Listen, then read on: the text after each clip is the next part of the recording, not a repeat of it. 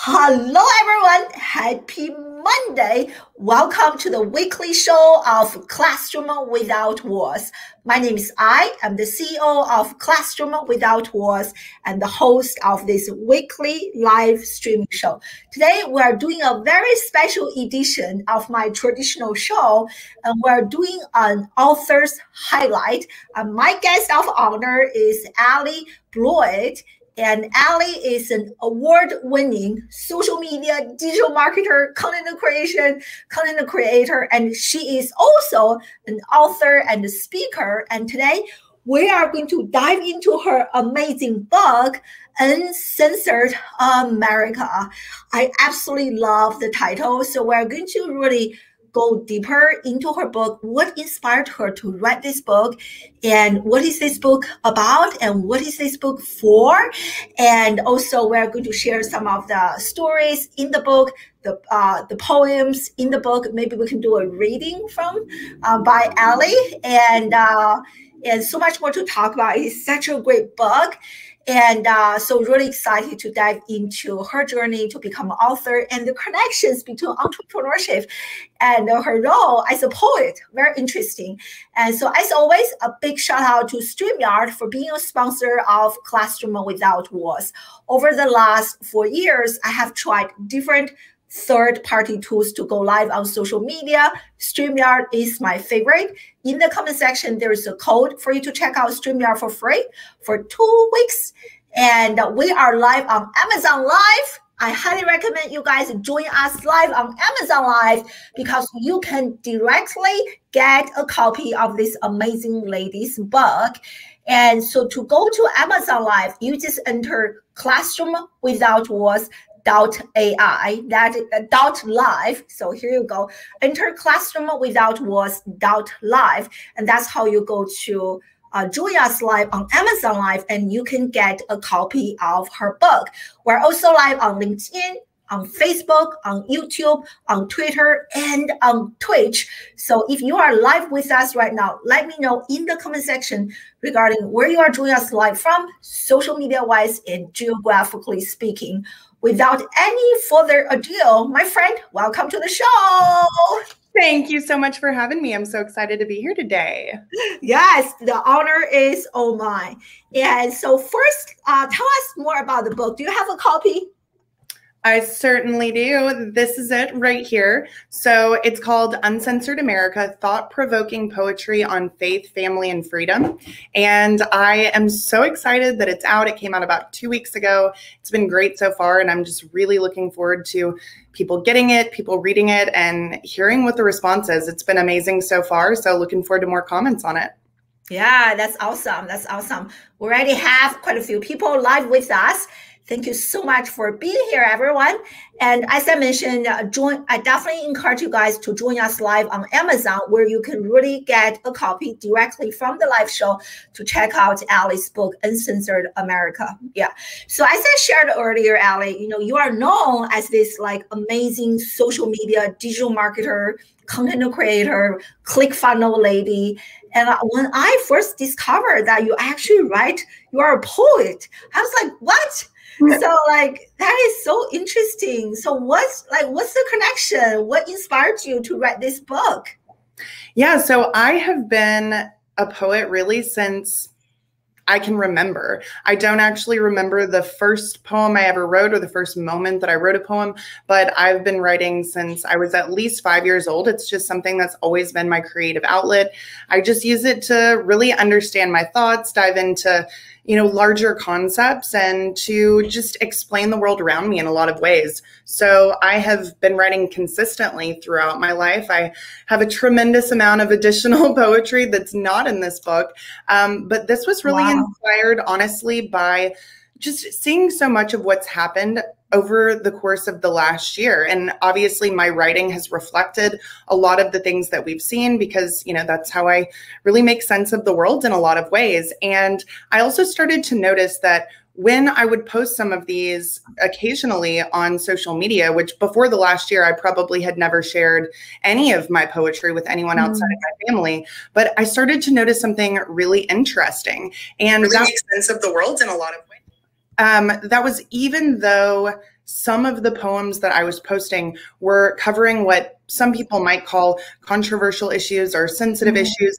things that you know we on social media often see. Um, a lot of anger and fighting and bickering and things like that, that wasn't really the response that these were getting. People were opening up conversations, people were asking questions, and it really was very noticeable, I think, mainly because of the contrast mm-hmm. of what we see so often on social media. And so it really got me to think about what the power of poetry was. And mm-hmm. I never really thought about it in that way before, but I started to believe that in a world where everyone has a preconceived idea of someone's angle or agenda when they look at a news story or a headline or an op ed or something like that, poetry is different in that it's open to interpretation. It's often mm-hmm. not even speaking specifically about individual people or individual events, but more larger universal concepts. So it was allowing people to draw their own conclusions and it didn't feel like it was a, a, forced opinion you know there wasn't something that was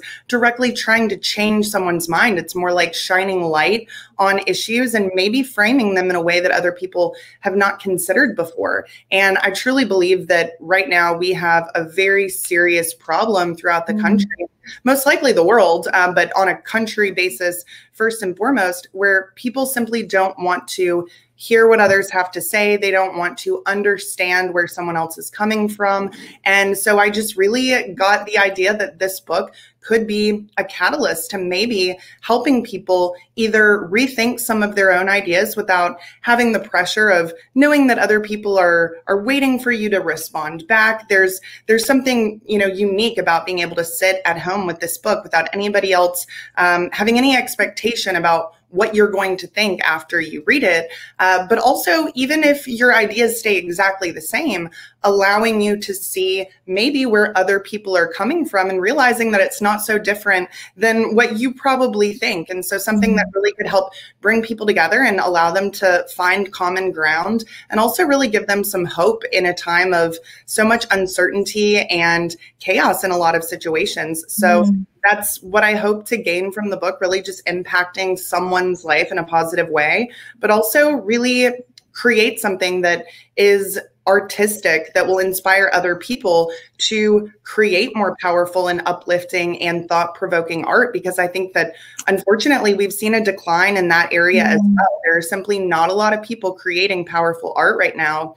And I think it has the power to change hearts and minds as it has done for centuries. So excited to see what happens in the poetry space as a result of this book. But honestly, it was something that I basically already had all of the content written before I even decided to publish.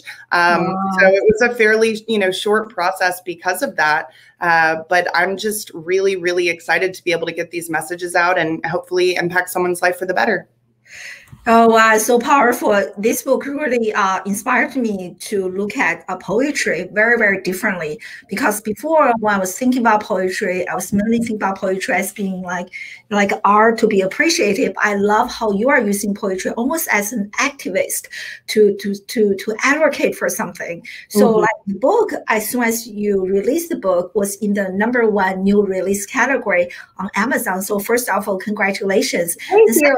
All, yeah. So what are the demographics of people who are receiving uh, responding really well to the book are they mainly like kind of creative artists or i know you have a very large like following in the entrepreneurship community. So share that with us yeah, it has been a little bit of everything. So I decided to do a promotion when I first launched the book uh, for one of my courses. So the course is the Organic Growth Quick Start course. And basically, this is something that really any business owner can use, um, but even aspiring business owners. So maybe people who've thought about starting a business, but they haven't done it yet. So I wanted to give people of really any background, any mm-hmm. ideology, any belief system um, an incentive to go ahead and get a purchase copy of this book uh, to hopefully spread this to a larger group of people that may mm-hmm. not necessarily think they're the demographic. So, my thoughts about who is best for this book it really could be anyone. It doesn't have to be somebody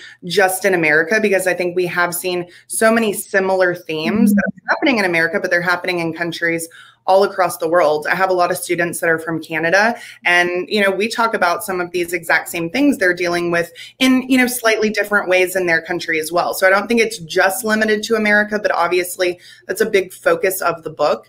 Um, I think that so far I've read reviews and gotten comments from people that I wouldn't I don't think would have thought they would have loved this book as much as they did mainly because I really wanted to get it out there to my audience of people who they are from all different backgrounds and mm-hmm. walks of life they mainly have in common that they are entrepreneurs or considering starting a business.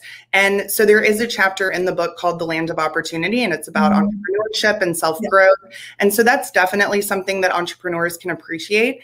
There's also a chapter all about family. I mean, I think anyone can appreciate that chapter because we all have people that we love and value in our lives. And uh, there's a chapter called One Nation Under God that's about finding peace in times of trouble and uncertainty. So I think even people who are not necessarily uh, a person of faith can appreciate a lot of these things as well because when times are crazy or or stressful we all seek to find comfort and peace and relief in some way so i think that this is this is a book that some people assumed was like directly political and there are of mm. course political themes and undertones in the book but more than anything, I wanted to use this as a way to really connect people from a lot of different uh, backgrounds and and ways of thinking because I think that that is so critically important right now.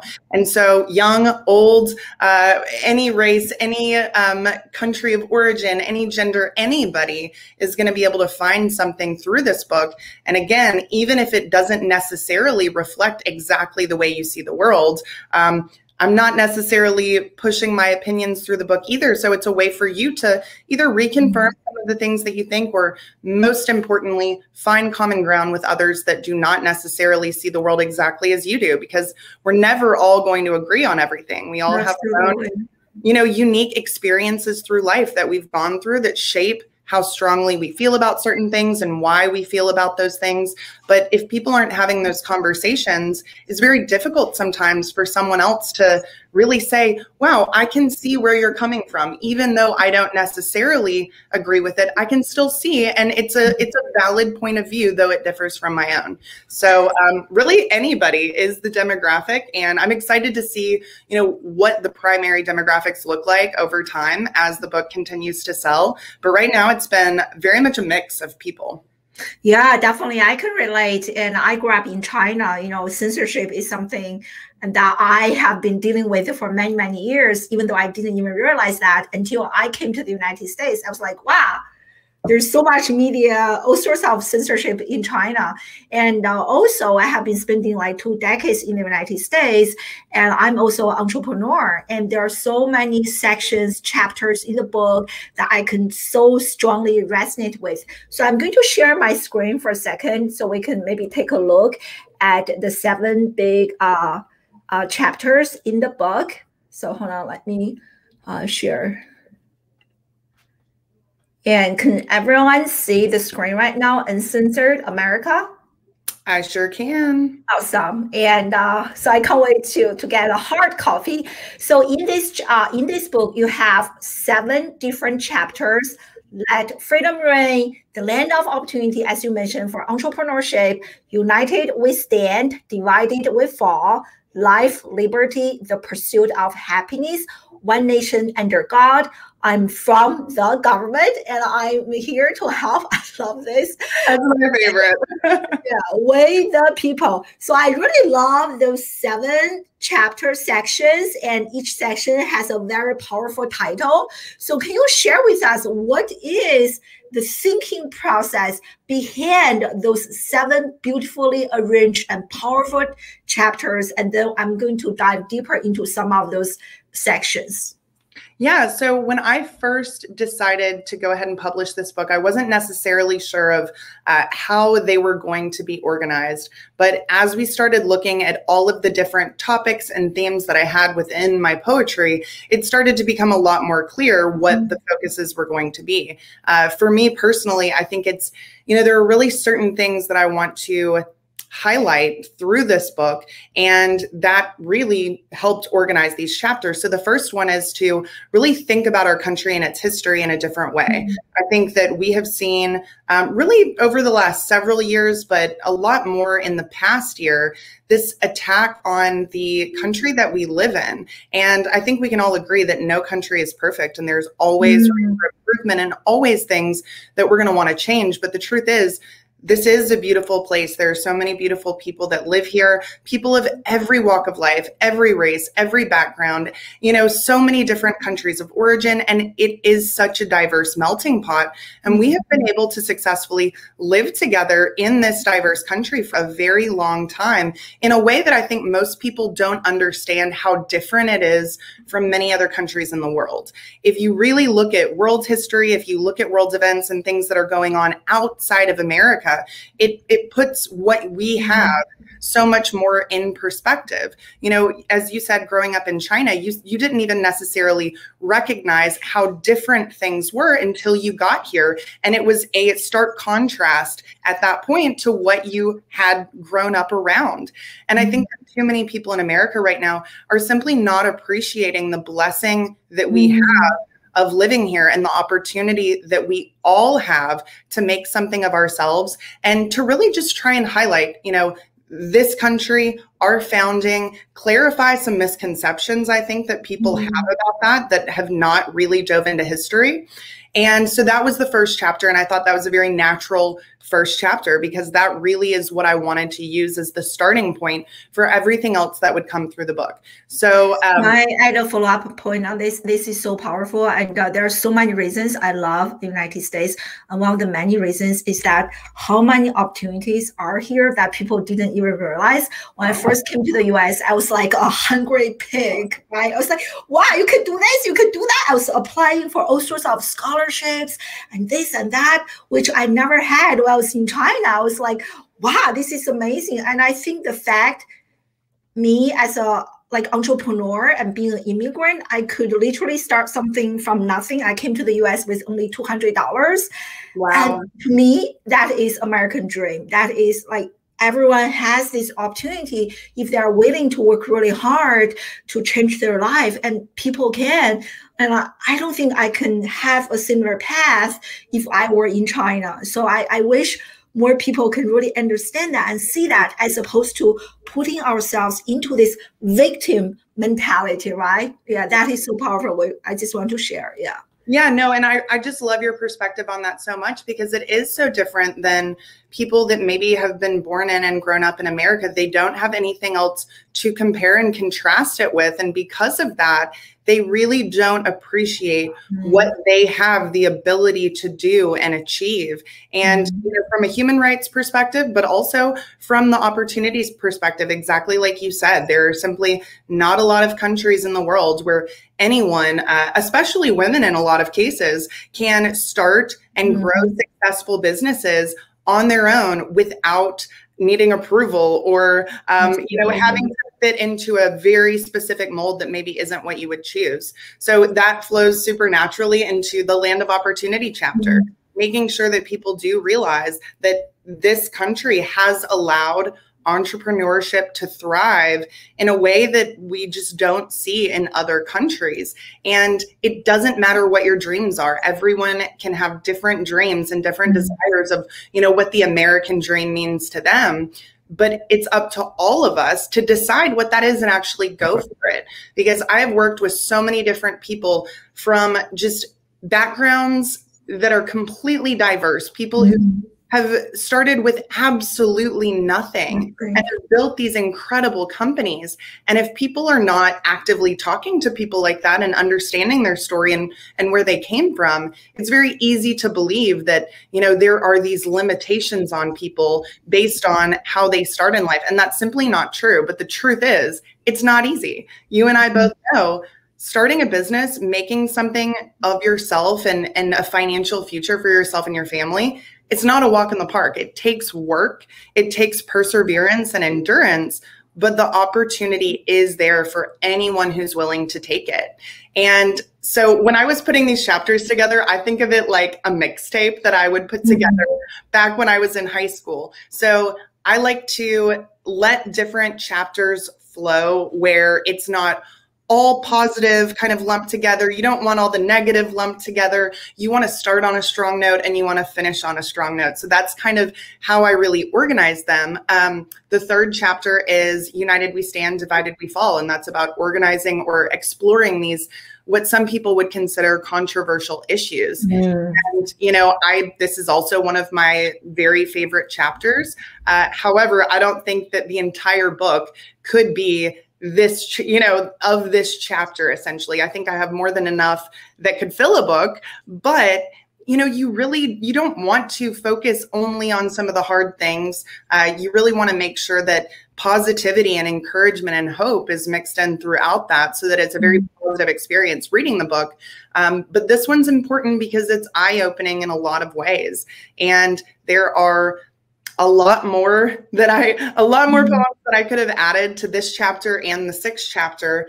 Um, but hopefully that'll be a second book. Maybe we'll see when that might come out. Um, but I really think that this chapter is powerful because, again, it's all about realizing that you know we are not each other's enemy we mm-hmm. are allowed to have different views and different ideas and to advocate for different causes we all do not have to be the exact same when it comes to what we are passionate about fighting for or trying to change. That's the beauty of a country full of so many different diverse ideas. Mm-hmm. You have people that have experienced different things, which makes them passionate about different causes. You know, mm-hmm. helping kids through their their school, eh, you know, just the life of college and all of those school related issues that's something that you're so passionate about from your specific background you know those those things that you've been through have dictated where you really want to focus and i think we all have those things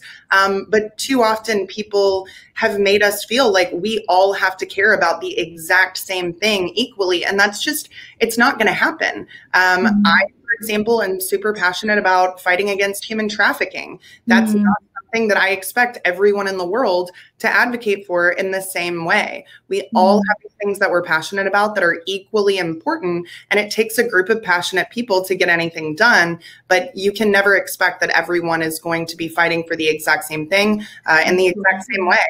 So, the fourth chapter is one I've gotten a ton of really positive responses on, and that's the one about family.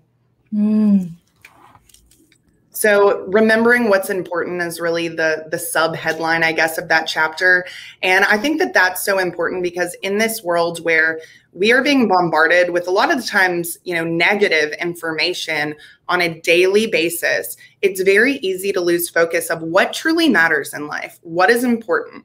And it's really not the news and it's not mm-hmm. uh, what's happening in the government or or what this corporation did or what that is i mean those things are really important because they can shape the future they can shape the present but our family the people that we love the people that we care about that is truly the single most important thing that we have and we can't forget that because the second we do parents are no longer actively parenting their children mm-hmm. and i've seen that a lot over the last several months i've seen these you know, horrible, horrible crimes committed by very young children. And as a parent, it is it's shocking to me. Mm-hmm. But I see that as a symptom of the fact that we have lost focus on the importance of family and connecting with one another inside of our homes mm-hmm. and really mm-hmm. making sure that our homes are in order before we try and you know change the world like we've got to start there so I love that chapter. I love the next one. It's really about my faith in God. And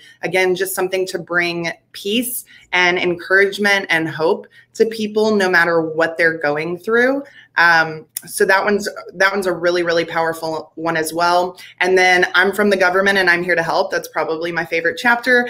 And it's about analyzing our broken systems. I think we can all mm-hmm. agree that there's there's so much that is broken. The question is do you see what is broken? Are you mm-hmm. looking at the surface level symptoms? You know or are you looking at the root cause? Why are some of these things happening and uh, there's a lot of references in a lot of different places to the book 1984 which is actually something I'm I'm rereading or re-listening to right now. And it is it's incredibly interesting how a book that was written so many years ago um, is drawing so many parallels mm-hmm. to the things that we see happening right now in a in a very different way. Um, but I love that chapter because I think it is something that people need to hear. But it's also playful and fun at the same time, which I think is mm-hmm. really important to make it a fun read for people. And then We the People, that's the final chapter, and it's about taking personal responsibility. I think we've also seen a significant lack of people being willing to take personal responsibility for their actions, for their words. And we all have to do that.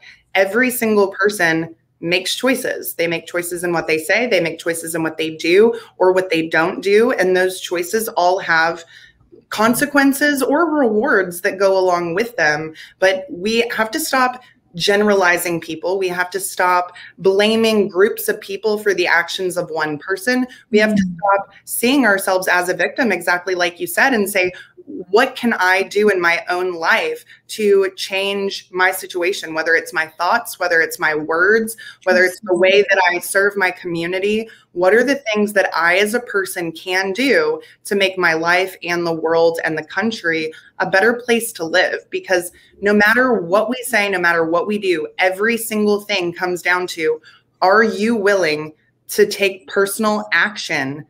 To make a change, whether that's donating your time, donating your money, using your voice to speak out about the things that matter to you. But I think we also see a lot of times a lot of talk and not a lot of action. You know, I, oh, I want to encourage people to get up off your butt, get off from behind the screen, and actually do something about the things that matter to you because it's not up to somebody else. It's up to you. If everyone is sitting around thinking it's up to someone else, nobody does anything. And I hope that, you know, ending on that chapter, especially the the final poem, I think is very powerful. And it's really about uniting together as citizens to keep our country that does have so many beautiful blessings and benefits associated with it keep it a place where it is the land of opportunity where families do thrive, where they are the hearts of our home, that faith is something that we celebrate, that we don't shut it down, and that we remember that we are in control of our futures. And it all starts with action. So I think it, you know, it's kind of a roller coaster of emotions in a lot of ways. I mean, just reading it mm-hmm. myself, uh, it's almost like reading it as a person who didn't write it because so many times I write these and I just feel like they just come to me. I'm not really wow a ton of time like trying to think about each line. And it was a very unique experience getting to read it when it was all put together because it i mean it impacted me emotionally in a way that i didn't expect. So i hope that the same is true for everyone else who reads it yeah, you are just like a, a, channel, right? Channeling this really important message, an important book. And all those seven chapters are so powerful. And I love how you ended with the last chapter that we're all responsible. That's what I tell my own kids, right? Like, don't like they, my own children, they fight a lot and just like be responsible for yourself. Like, what can you do to improve the situation? Bigger issues. Everyone has a voice. Use our voice. I think it is especially important for minorities. And for a long time, me, myself, as an Asian American, I was really, really quiet. First of all, I didn't know I have a voice. Second of all, I didn't feel comfortable using my voice. I was afraid of, you know, what other people are going to say about me. I love you have a poem poem in the book talking about people pleasing, right? I don't remember the yeah. exact title. yeah, like, that's yeah. the title. I love that one. I, I can really, really, really relate. So I want to go a little bit deeper into some of the chapters. But first of all, we have Pooja here join us live from India. So is the copy available in India? Can people get an e-copy? Do you know, Allie? Yeah, so you can buy the Kindle version, which is the print replica, um, or there is like a, a, large print edition of the Kindle. And I think that as long as you have a smartphone, you can go ahead mm-hmm. and get that specific version. I'm also working on the audiobook for this. So I'm really excited to do that one. I, don't, I, I, feel like it's a good opportunity to maybe dive deeper into some of the things we're talking about right now um, mm. through the audio version that I, I didn't necessarily um, want to put into the book, but really expanding on some of these topics. So the audiobook's going to be available. And if people are not able to purchase that on Amazon, they can also request it through their local library or bookstores. Um, it's available really worldwide through those channels. But if it's not in yours, then you can call and you can request that. And then I will likely have just, you know, a an immediate MP3 download version of the audiobook on the website if someone's not able to get it in one of those formats. So I really want to make it as accessible as possible to everyone. Yeah, that's awesome. That's awesome. Speaking of like Amazon, to share my screen real quick to show you again where you can join us live on Amazon and then get, we have quite a few people join us live right now on Amazon. So here is my Amazon. If you just enter classroom without live, you will come to this page. And I have been highlighting Allie's book. If you just click this copy, click this image here, and you will get a copy of her book. And such a great book. We got lots of great comments here uh, from Amazon. Thank you so much, everyone. And so here's another uh, great question for you, Allie. So, what was the deciding, if there is one point for you to decide finally it is time to write this book? Yeah, so it was an interesting way that that kind of transpired. So I've wanted to write a book my entire life. I've always assumed that I would. I thought it was actually going to be a business book. That was my first book. I also have novel ideas that I've, you know, written pretty extensively about mm-hmm. in journals for most of my life. So I didn't know that it would be a poetry book that would be my first book. Granted, it's something that, like I said, I've done my whole life. I already had all the content. I just, you know, poetry is not like the coolest format in the mm-hmm. world. And so I just didn't really think much of it. Um, but over the last year, obviously, like I said, I've really seen that poetry can be a format that can actually open conversations and get people to think about things in a way that's very non threatening and low pressure. And it's also bite sized because I think we all know how limited people are in their attention span these days. You know, getting somebody to read an entire article sometimes mm-hmm. can be difficult. And I also know there are not a lot of people who read books uh, at length. So I wanted something that was easier to digest, something that people who are not used to reading necessarily could pick up. They could read a few pages and then they could read a few more, you know, at a later date, um, and something that you can really just open up to any page and start reading. So I felt like the uh, compact style that this could provide would allow it to reach more people who would not only buy it but actually read it because that's the goal to get them to read it and not just to buy it. So when I started to see those things it definitely got the wheels turning, but then I had this random itch to take all of my poetry. It was just a weekend. Um, I had plenty of other things I could have been doing, but I just uh-huh this urge to take all of my poetry and put them in Google Docs and organize them in a Google Drive folder. And I've never done that in my entire life of writing. They're all, they were all in notebooks. I had some that were on notes on my computer, but primarily there was just a lot that was written down. Mm-hmm. And so I just got this desire to do that. I don't really know why.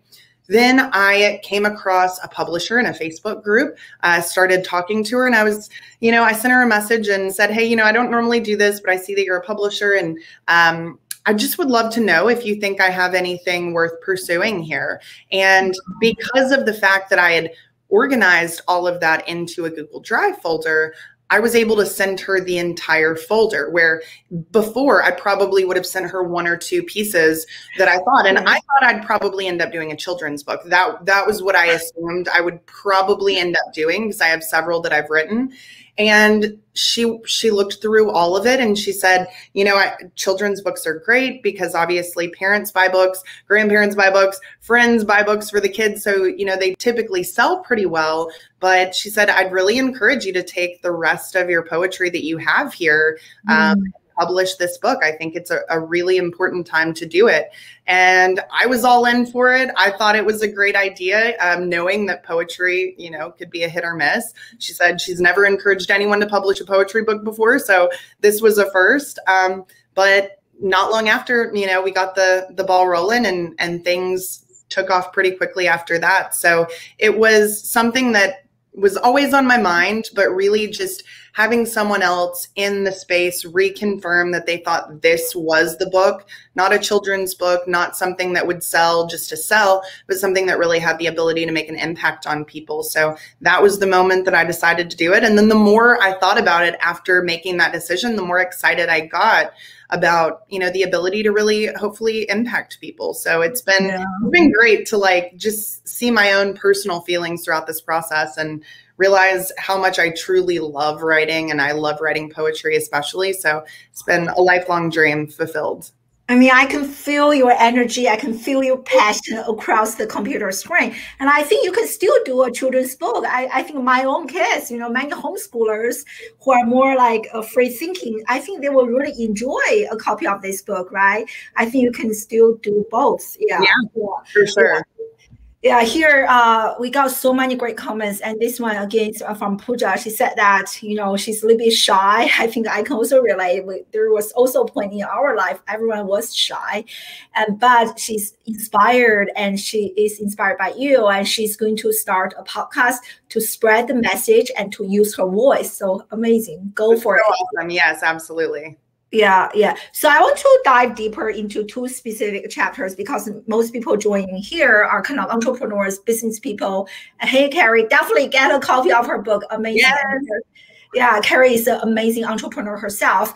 And so let's talk about the land of opportunity. So that one is about self growth, entrepreneurship, free market. So, what are some key lessons that you want people to take away from reading that chapter? If you can share a few kind of key messages for us. Yeah. So, I am somebody who believes that gratefulness is at the heart of happiness. I think mm-hmm. that um, being grateful for what you already have is one of the most important things to allow you to have more. Uh, mm-hmm. Uh, if you are unhappy with what you have currently, you're likely not going to be happy with anything else that you have moving forward. It mm-hmm. also kind of goes back to the fact of what we were talking about earlier that we are so blessed in America that even the mm-hmm. least of us, so to speak, are oftentimes so much more better off than other people in many other countries across the world. Mm-hmm. And so it's really just uh, focused on an appreciation for what you have, but also the desire to understand what it is you really want from mm-hmm. life. And I think that that is something that's important for everyone because I think you and I both know that when you're passionate about what you do, when you feel that fire burning inside of you for the the work that you're doing every single day, mm-hmm. it is so much easier to succeed because you want to work at it. You want to serve the people that you're serving through your business. And so mm-hmm. really just understanding what is it that I want, realizing how powerful your thoughts are. I think that's a crucial theme throughout this chapter that your brain is incredibly powerful and the mm. way that you tell it to work will directly impact the output that you see.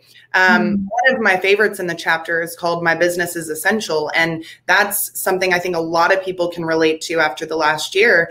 And it's mm. talking about the fact that, you know, every single business is essential. It's essential to the person who runs it, it's essential to the employees that work for them, it's essential to the families mm-hmm. of those people to be able to have food on the table. It's mm-hmm. essential for the people who need their help. And that ultimately, you know, we can't forget that there are not some businesses are essential and some businesses are not they all are and mm-hmm. we need to keep that in mind and and make sure that we use that ability to continue serving the people that we're serving and and that we don't let someone tell us that our business is less important than someone else's because it's mm. simply not the case um, so a lot of inspiration a lot of things about mindset and and your thoughts but uh, one of my favorites is uh, called opportunity is everywhere and mm. it is really about understanding that opportunity is plentiful, but it doesn't just flood itself upon you. You have to be looking for it. You have to know what it is you're looking for. You have to strike while the iron's hot. You have to take advantage when certain things come up, but also the fact that um, relationships, in my opinion, are one of the catalysts for immense opportunities. So encouraging people to to see the people that they communicate with as not just potential opportunities, but realizing that creating real connections with people, it leads to opportunities as long as you're mm-hmm. paying attention and you're willing to to really serve. Um, so a lot of different themes. Also talking about you know being willing to give more than you are seeking to mm-hmm. receive because it does it does bring it all back to you. You know, and that shouldn't be the reason that we want to do it but all of us have the ability to help someone else in some small way. Mm-hmm. And you would be surprised at how the smallest little interaction sometimes can totally change someone else's path. Mm-hmm. I know one story that really jumps out to me is I had a guy, like a young guy, message me on Instagram like a year or two ago. And I do a lot with like the home improvement, remodeling, interior design spaces, like through my agency.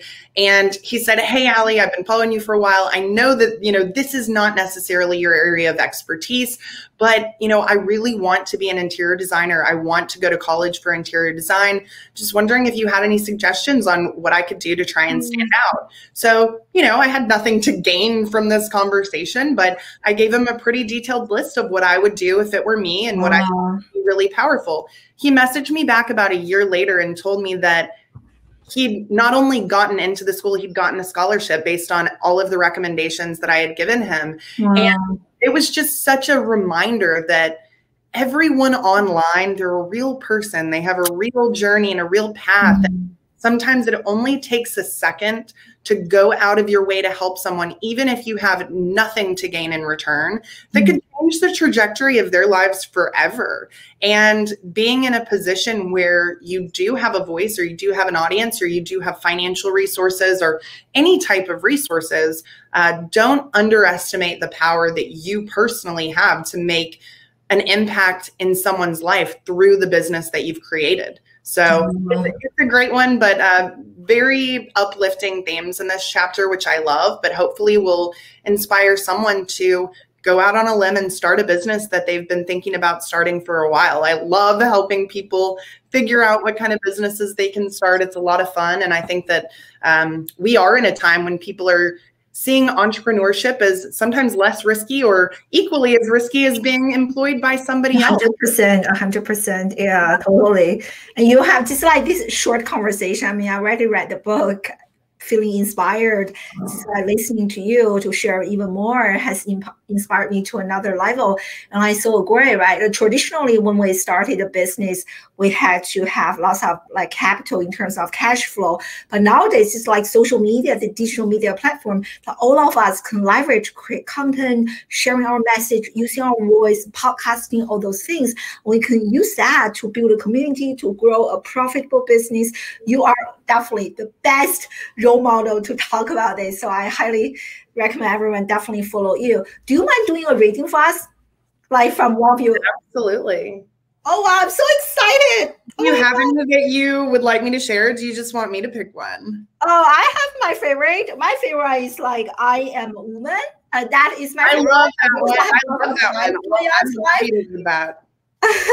but we also have lots of guys join us. So like you can just like choose whatever is your favorite. I like there are so many. I don't even know that I have one single favorite. Let me let me find one. I really like my business is essential. I think that one is short and sweet and Yeah, you can do that for us. Yeah. We have of people here. So my business is essential is the title. My business is essential. It feeds my family. My business is essential to my employees. My business is essential to keeping on the lights. My business is essential to keep my children from their frights. My business is essential to those who need my help. My business is essential just like everybody else. My business is essential. Who decides it's not? My business is essential in case you all forgot. Wow. That's that's definitely one that hit, hits close to home, especially as someone working with local businesses primarily.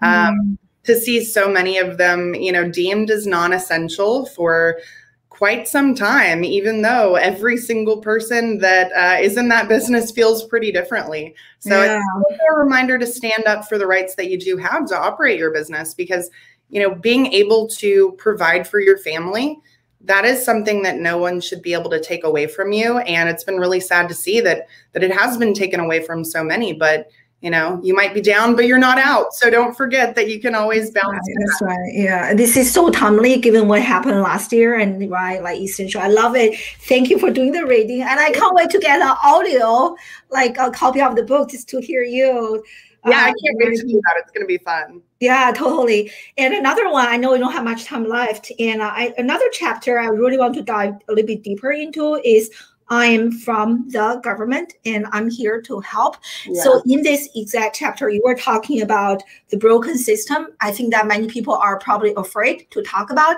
So, what exactly is this broken system that you're talking about that many people probably don't want to talk about it or they don't yeah. even see the system as broken? Yeah, man, there, like I said, I, I really could have added a lot more to this chapter. Um, I look forward to doing another book simply to put more in there, but there are so many things that, again, are more general themes that I think people really need to be paying attention to. So, the very first one in this chapter is called Thought Crimes, and that's another one that is related. Um, anybody who's read 1984 is going to mm-hmm. immediately click with that poem. It's one of my favorites in the book, honestly.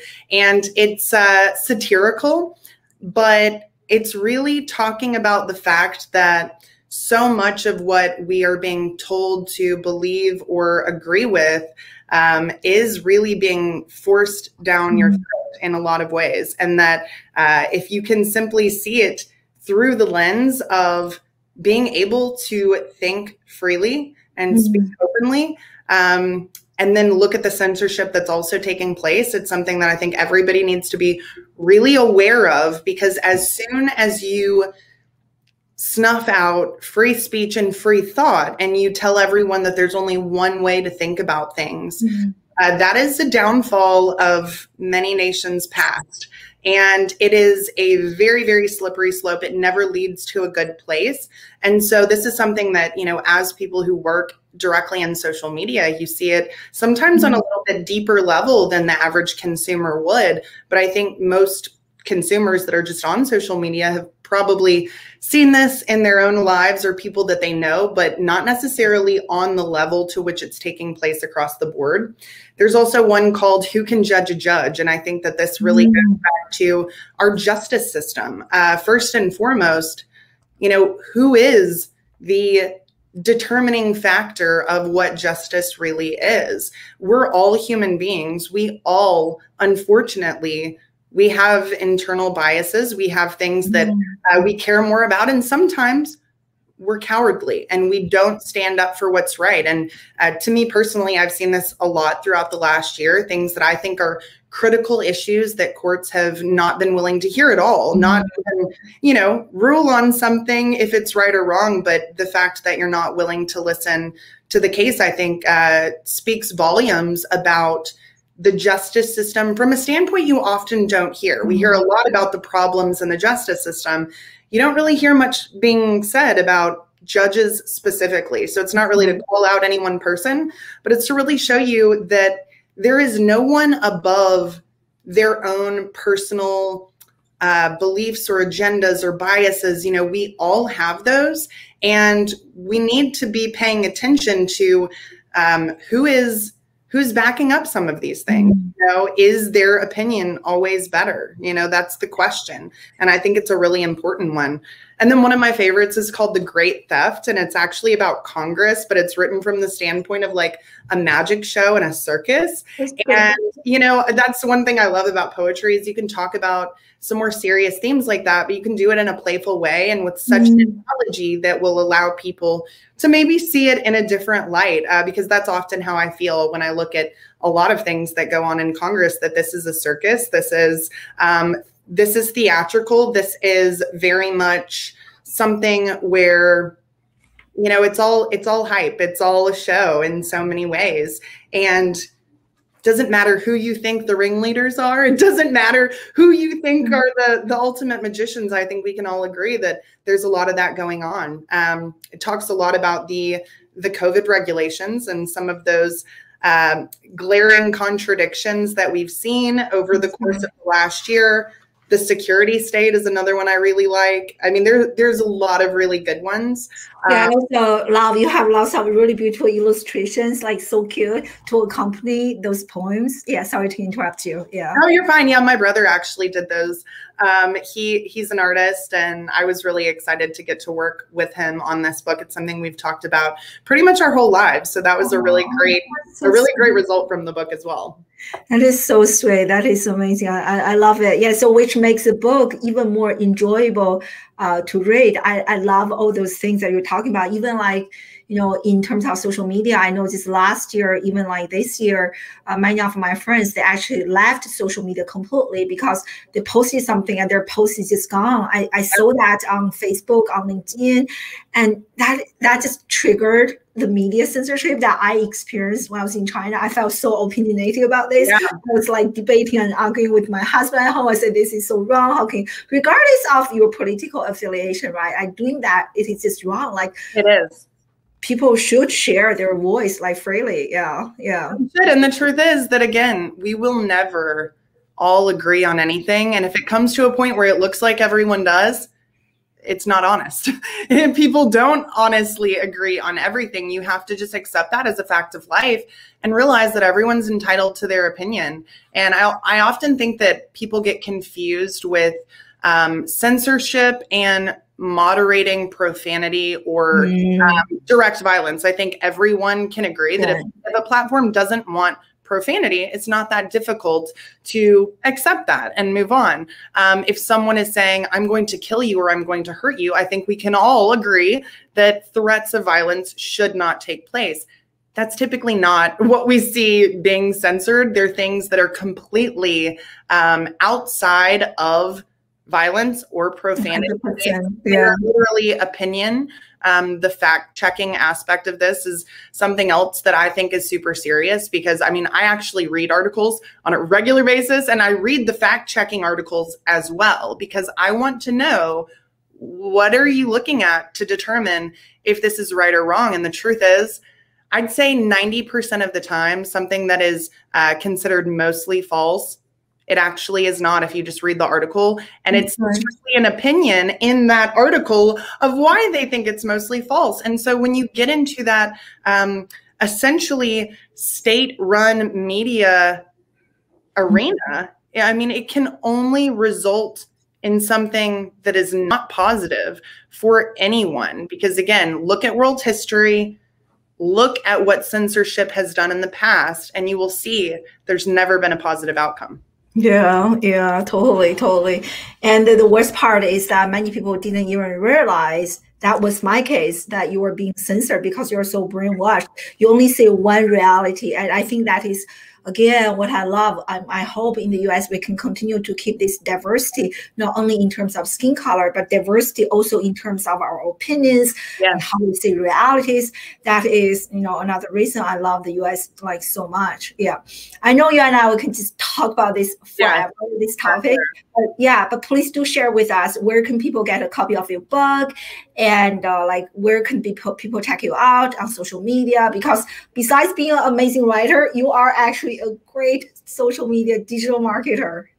Yes. So if you want to check out the book, obviously you can go on Amazon. Uh, we've got four different formats, whether that's Kindle, uh, large print hardcover, or the paperback version. You can also go to um, uncensoredamericabook.com if you want to order copies for any type of you know business or library or something like that you can reach out to me directly and we can you know we have like a bulk discount on those mm-hmm. um, but mm-hmm. also request it from your local library request it from your local bookstore and they can order that for the library or the bookstore that would be really great to get the word out so that hopefully other people can you know discover it through those channels as well so that would be awesome and then alliebloydmedia.com that that is my primary website. You can learn a lot more about what I do. I work with local businesses and marketers who serve local businesses, helping them really just streamline their lead generation and customer acquisition, helping them with the sales process, converting more leads, increasing sales through a variety of channels. Um, something I'm super passionate about, which definitely I think uh, has kind of guided some of my thoughts in this book. Um, and then find me on social media at Allie Bloyd or Allie Bloyd Media on Facebook, LinkedIn, YouTube, Instagram. I'm kind of on Twitter, but I kind of hate Twitter with a passion. So, you know, you could you can check me out there, but you won't really see much other than retweeting uh, interviews about my book. So, anyway, that is where you can find me. I would love to connect with any of you guys um, on any of those channels. So, look forward to speaking with you. Yeah, definitely. I'm excited to have you back on my show again on my Wednesday show, which is all about social media marketing to talk about business, click funnel, and uh, how you do what you do and uh, being so successful. So thank you so much again, Allie. And oh, everyone, what a great interview. And definitely check out her book, highly recommend, cannot recommend the book enough. And follow Allie on different social media channels. And again, get a copy of her book. Give her a great review if you enjoyed today's interview. And thank you so much, everyone, for joining us live from all over the globe. I really appreciate you guys. And thank you so much again, Allie, for being a guest on my show. Have Thanks a, for having me. Yeah, have a great one, everyone. See you next time. Bye. Bye.